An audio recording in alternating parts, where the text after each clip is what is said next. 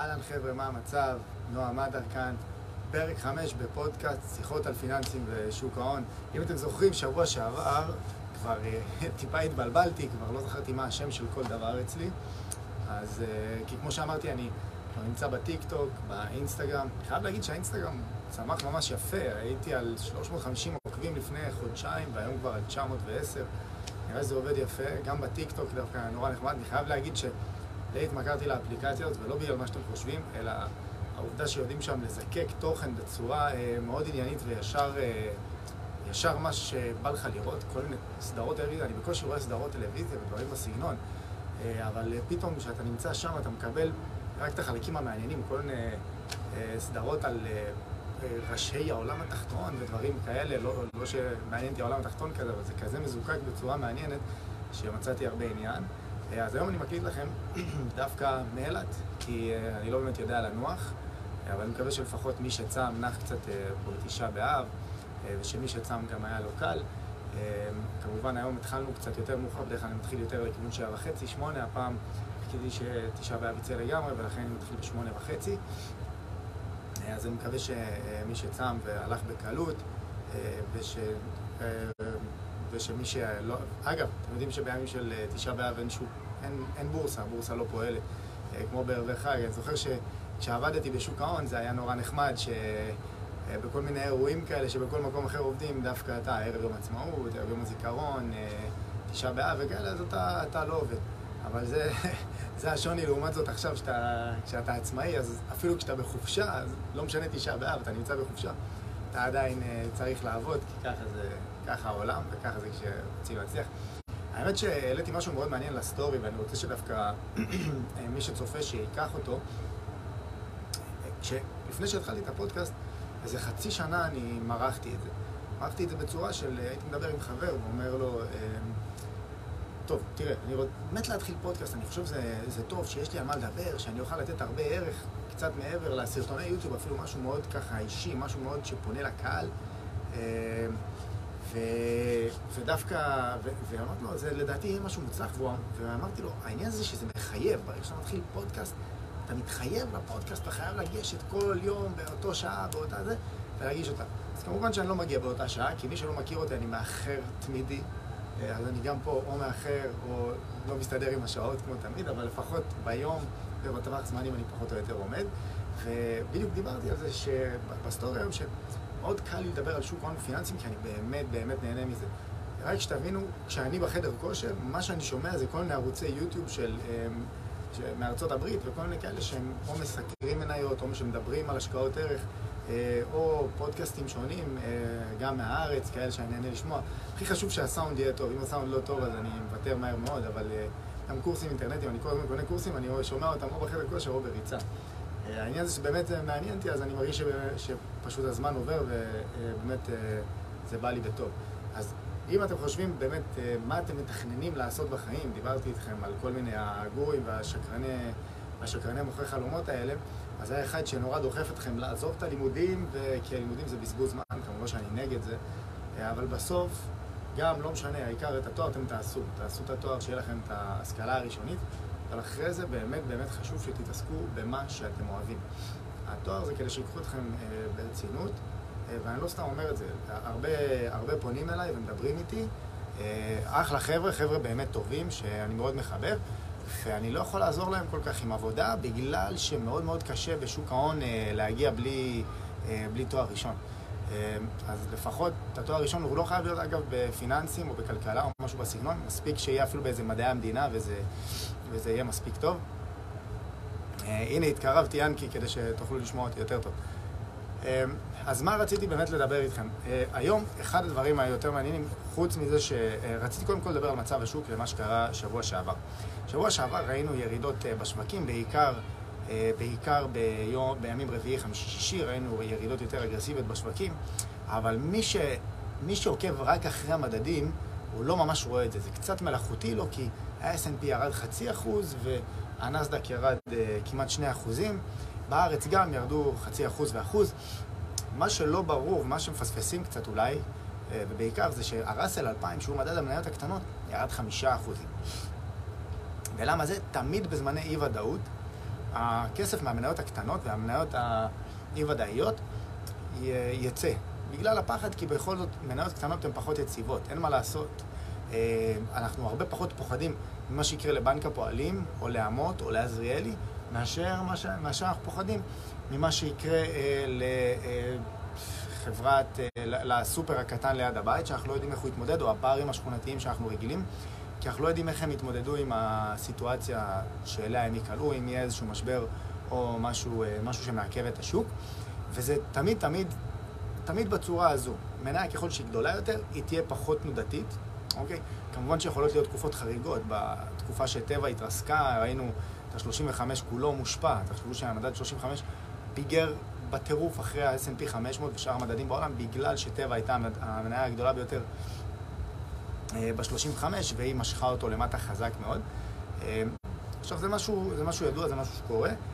ידוע שהמניות הקטנות יותר, ואני כמשקיע ערך, אני דווקא חושב שהיום, שהשוק כבר מאוד מנופח, דווקא המניות הקטנות הן ההזדמנות, ובגלל זה אני אמנם מאוד נזיל, כל מי שעוקב אחרי יודע שאני מאוד נזיל, גם יצא לי לדבר על זה כבר, אם אתם זוכרים, לפני שבועיים שהעליתי את הפוסט על כך שאני חושש ממצב השוק, ומי שמדבר איתי, מי שרכש את הקורס, ובאמת יש לו איזשהו ליווי שלי, אז אמרתי לו שאני שומר על נזילות, וגם התיקים שאני מנהל ללקוחות שלי, אני שומר שם על נזילות של כרגע בין 15 ל-20%, כי אני באמת רואה משהו לא תקין בשוק, ולא רק בגלל כל המדדים, מראים לנו באמת שהמכפילים היום ברמות היסטריות, המכפילים ברמות של בועת הדוט-קום, המדד של פיטר לינץ' אפילו כבר לא רלוונטי, המדד של לשלם על חברה, על הפי 15 מהרווחים שלה, כבר לא רלוונטי, אנחנו רואים חברות עם רווחים הרבה יותר גדולים שרק צומחות. המדד ה-GDP אל מול ההכנסות של באפט, גם כן, כבר בכלל התנתק.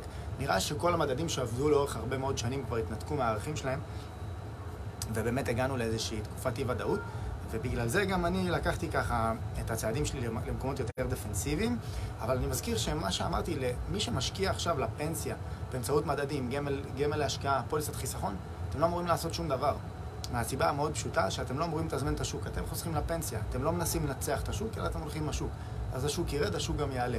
אנחנו כמשקיעי ערך, שאנחנו תמיד מחפשים להסיט תשואה מעל שוק המניות, אז אנחנו תמיד באמת נחפש את הפינות ואת המקומות שבהם נוכל לעשות מעבר לזה. אני, מי שעוקב אחרי בטלגרם של הסקירות, אז יש כמה מניות שאני יושב שם כבר בפוזיציה מאוד גדולה, כי גם נהניתי מהירידה שלהם והחלטתי לחזק פוזיציה, כי אני מאוד בטוח בתמחור שלהם, אבל אני מבין את זה שגם אני חוטף בטווח הקצר או הבינוני, וזה משהו שיכול להיות. עכשיו, כמשקיע הערך, אני אומר את זה ואני חוזר על המנטרה. אין מה להתרגש מכך ששוק המניות, המניות שאנחנו מחזיקים, יורדים בטווח הקצר, זה משהו לגיטימי וזה משהו שאנחנו מצפים לו. כמו שהם ירדו, אני יודע גם שכשתהיה עלייה, הם יעלו בצורה יותר קיצונית. אל תשכחו שאם חלילה המדדים עכשיו באמת יתפוצץ איזושהי בועה, אז הם לא חוזרים, כנראה לא יחזרו באותה צורה שהם חזרו במהלך שנת 2020, כי היה איזשהו משבר קוסמטי, נקרא לו הקורונה, משהו יותר של שאט-דאון ולא משהו של בועה כלכלית. אבל עכשיו שאנחנו יותר מסתכלים על בועה כלכלית, יכול להיות באמת שכשנראה התרסקות, אז ייקח למדדים לחזור 3-4 שנים, שאגב זה דבר שמבטל פחות או יותר את התיאוריה לשנים הקרובות לפחות של השקעות הערך אל מול המדדים. שוב, כמובן, אם אתם עבדתם נכון. אני אומר עוד פעם, מי שמשקיע מדדים או משקיע פסיבי, אין לך מה להתעסק בזה. מי שמשקיע בהשקעות ערך, אני כבר הכנתי את התיק, אני מדבר על זה כבר שבועיים, אפילו 3, מציע, אבל זה כל אחד והגישה שלו. עכשיו, שאלה כאן שאלתה, ובאמת רציתי לדבר עליה, זה ההתערבות של יואב ורונן.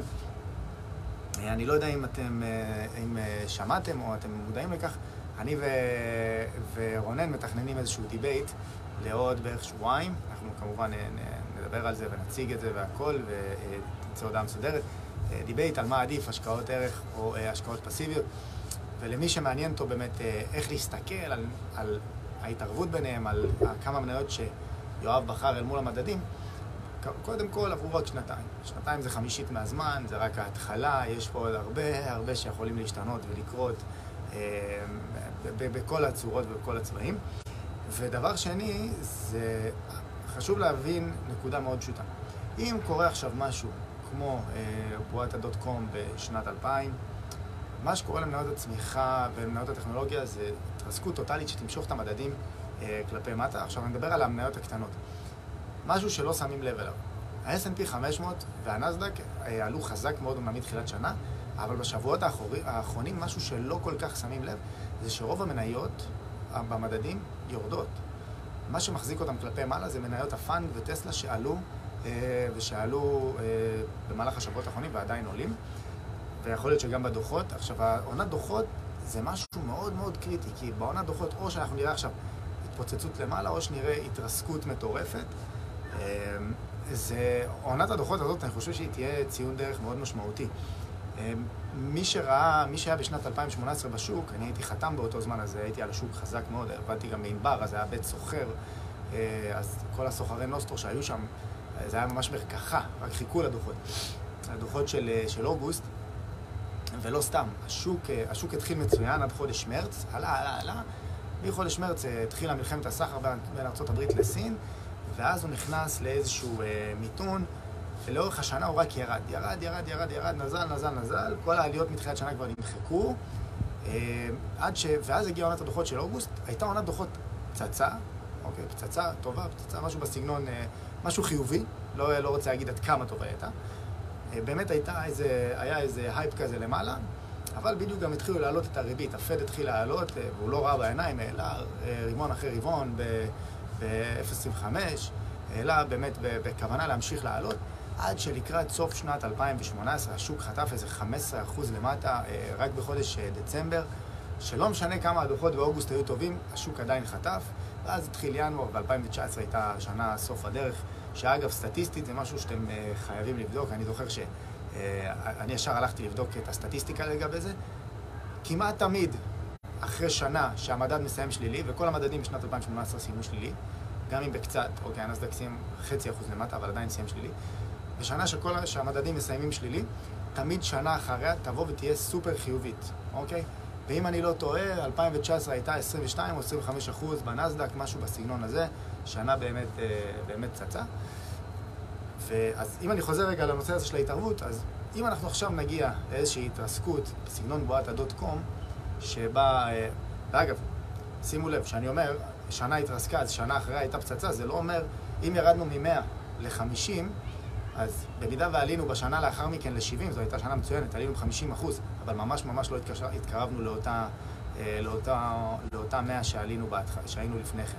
אוקיי, אז זה אני אומר, גם אם בבועת הדוט-קום לאחר מכן הייתה שנה מצוינת, עדיין לקח למדד בערך 6-7 שנים לחזור לאותה נקודה לפני הנפילה.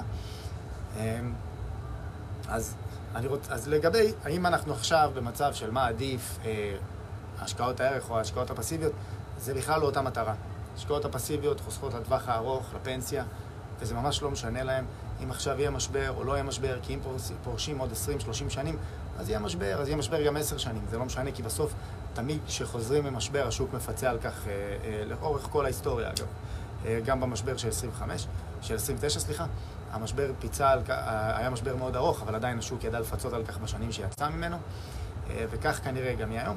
לעומת זאת, שמדברים על השקעות ערך ועל השקעות במניות ספציפיות, אנחנו מחפשים לנצח את השוק, גם אם לא באופן מהותי. אנחנו פשוט יודעים שאנחנו מחפשים תשואה ממוצעת של 15-25% בשנה ממוצעת, לעומת ה-9-10% שהמדד יודע לתת בממוצע לאורך שנים.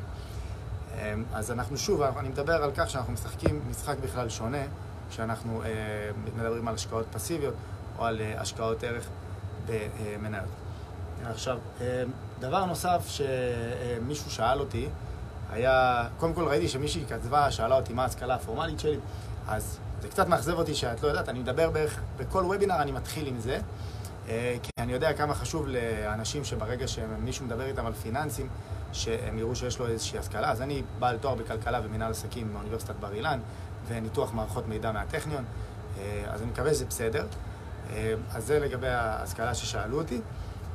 דבר נוסף שרציתי לדבר עליו עכשיו, אז אמרנו זה חוץ מהבועה בשווקים, הבועה או המצב אי-ודאות הזה בשווקים, זה איך אנחנו כאנשים צריכים להתנהל עם הכסף שלנו גם בתקופות כאלה. ולא סתם אני אומר את זה, כי מי שמכיר אותי יודע שאני גם עושה תכנון פיננסי למשפחות, בדרך כלל לבעלי ירושות שפונים אליי, אבל גם בלי קשר, יש הרבה שפונים אליי עם ההון המשפחתי שצברו, 500,000, 1,000,000 שקלים, ובונים להם איזושהי תוכנית, והרבה פעמים זה כזה גם לנסות לזהות כל מיני ליקים כאלה ואחרים בחשבונות שלכם. עכשיו, אני כרווק בלי ילדים, לא אייעץ למשפחה להתחיל להגיד להם, כן, אל תיקחו את הילד לחוג הזה, אל תלכו למסעדה כזו. אבל יש דברים שתמיד צריכים לבלוט לכם כחלק מהתכנון שלכם של הכספים. וזה הרבה דברים מאוד בסיסיים, כי למשל לפעמים אני יכול לעבור על כרטיסי אשראי של בעלי משכורות מאוד גבוהות, זה מצחיק אותי, כי אתמול ראיתי כזה חיוב כפול בשני כרטיסי אשראי שונים של גברת מסוימת, שעל ביטוח חיים, אחד ב-500 שקלים ואחד ב-1,500 שקלים, וזה מצחיק, כי ברוך השם יש לה שכר יפה, אבל ברור לי שאם לא אומרים לה על זה, היא לא תשים לב לזה, והיא כל כך דאגה לטפל בכסף בשביל מי שירש אותו בעתיד, שיפי לא שמה לב איך היא אוכלת בינתיים את ההווה. אז אני באמת מציע לכם לרוץ על 3 החודשים האחרונים של כרטיסי האשראי שלכם, כחלק מאיך לבדוק את הפיננסים של הבית ושל המשפחה. אל תהפכו עולמות, אוקיי? אני לא אומר לכם, לכו עכשיו, תבנו סטטיסטיקות ותבנו פאי, ואיך חלוקת ההוצאות וההכנסות וכו'. זה תנו למקצוען לעשות לכם, כי אתם לא תבינו את זה כמו מישהו מהצד. מישהו מהצד ידע לבוא ולתת לכם בראש. אני יכול להגיד לכם שהתכנון הפיננסי הראשון שעשיתי היה לזוג חברים שפשוט היו מוציאים המון, והיו מרוויחים בסדר, אבל היו מוציאים המון המון המון ועל שטויות. והם גם היו בטוחים שרוב ההוצאות שלהם הם בכלל על בגדים לאישה, ובעיקרון הם היו בטוחים שהאישה גונה הרבה בגדים וזה מה שגומר את הכסף. וברגע שעשית להם איזשהו פאי כזה, מהר מאוד הראיתי להם שעיקר הכסף שלהם דווקא הולך על בילויים, אוקיי? על מסעדות ויציאות ובילויים ביחד. ואני זוכר שכשאמרתי את זה, אז הבת זוג אומרת לי, מה אתה מצפה, שאני אצא, אני אסתכל על מחירים? אז אמרת לה, כן, תשמעי, לפחות להסתכל על מחירים, לראות ברמה הבסיסית, לא מערך עכשיו, זה עולה ככה, אז אני לא אקנה, אבל להגיע לאיזושהי נקודת שיווי משקל, ולפחות לדעת מה, להרגיש את ההוצאות שלכם, לדעת להרגיש את ההוצאות שלכם, כי הבעיה היא אצל אנשים שכבר לא רואים את ההוצאה כמחסום כלשהו. אוקיי, בדרך כלל כאלה שבאים אליי לתכנון, או יותר נכון, זה נקרא תכנון בכלכלת הבית. זה מה שאני לא אוהב לעשות, אבל זה לפעמים יוצא לי. אז פשוט מאוד, העניין הוא שאתה מזהה שהזוג, או אחד מהחבר'ה בזוג, זה הבעל או אם זה האישה, הם פשוט אין להם תחושה בכלל בבזבוז. כלומר, הם לא מרגישים, הם לא מרגישים בכלל איזושהי הוצאה. אז זה מה שהייתי מאוד מציע לבדוק ולבחון. את האשראי, לבדוק 3 חודשים, ובקלות הם יכולים לחסוך כסף. עכשיו, ראיתי שמדברים פה קצת על הנושא הזה של הדיבייט שהולך להיות לי עם רונן. אני יכול להבטיח לכם שהולך להיות משהו מאוד מאוד מגניב ומאוד מאוד יפה. עבדנו עליו, תאמינו לי, באמת, עם כמה שאני אוהב השקעות, אז רונן פשוט מאוד מאוד אוהב מחקר ותכנון והכנה מראש ברמות הכי גבוהות. באמת, אני התרשמתי, אני גם תמיד אומר לו שהקורס שלו של השקעות בתעודות צה"ל הוא ה-value for money אחד הגדולים שיש ברשת, ולא סתם. כנראה שבאמת בן אדם שיודע להתעסק ככה במחקר, אז הוא, ולא יודע לעשות כאלה הכנות, אז באמת יודע לייצר מוצר מאוד טוב.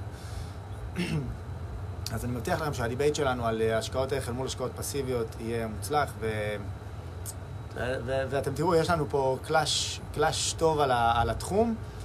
אני לא רוצה לתת איזה ספוילר על מה הכנו ואיך נדבר. כמובן שגם יהיו התאבות על הקורסים שלנו, הקורס שלי בהשקעות ערך ועל הקורס של רונן על השקעות פסיביות, אבל הכנו גם הפתעה, גם מי שינחה, זה יהיה הפתעה ויהיה מעניין, ואני מבטיח שהולך להיות איבנט מאוד מאוד מעניין.